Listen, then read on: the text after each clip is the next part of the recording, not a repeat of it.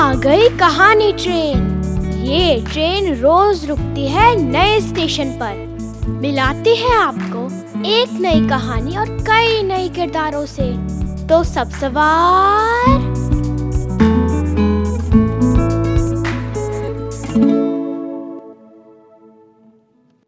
आज की हमारी कहानी है चकमक पत्रिका से, मुन्नू की मूछें, और इसे लिखा है वीरेंद्र दुबे ने। मेंढकों के मुखिया मुन्नू की मूछें बड़ी बड़ी थीं। घनी, लंबी, घुंघराली मूछों पर ताव देकर मुन्नू हँसते रहते। जो उनकी मूछों की बढ़ाई करता, उछलकर उसकी पीठ थपथपा देते। कोई मूछ को मुन्नू की पूंछ कहता तो उसको बड़ी बड़ी आँखों से घूर कर डरा देते।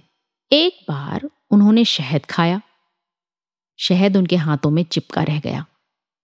अचानक किसी को आता देखकर वो मूछों पर ताव देने लगे। घुंघराली मूछों पर शहद वाले हाथ फेरते रहने से मूछें कड़ी होती गईं, अपनी जगह खड़ी हो गईं। अब मौज में आकर वो मूछें मरोड़ने लगे।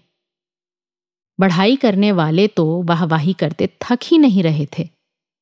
मरोड़ते मरोड़ते उनकी मूछें ही उखड़ गईं। उस दिन के बाद से आज तक मुन्नू की मूछें नहीं आईं।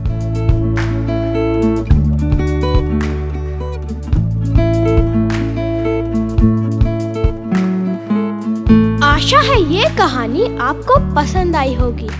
ये कहानी आपके लिए लाए रेखता, नई धारा और प्रथम।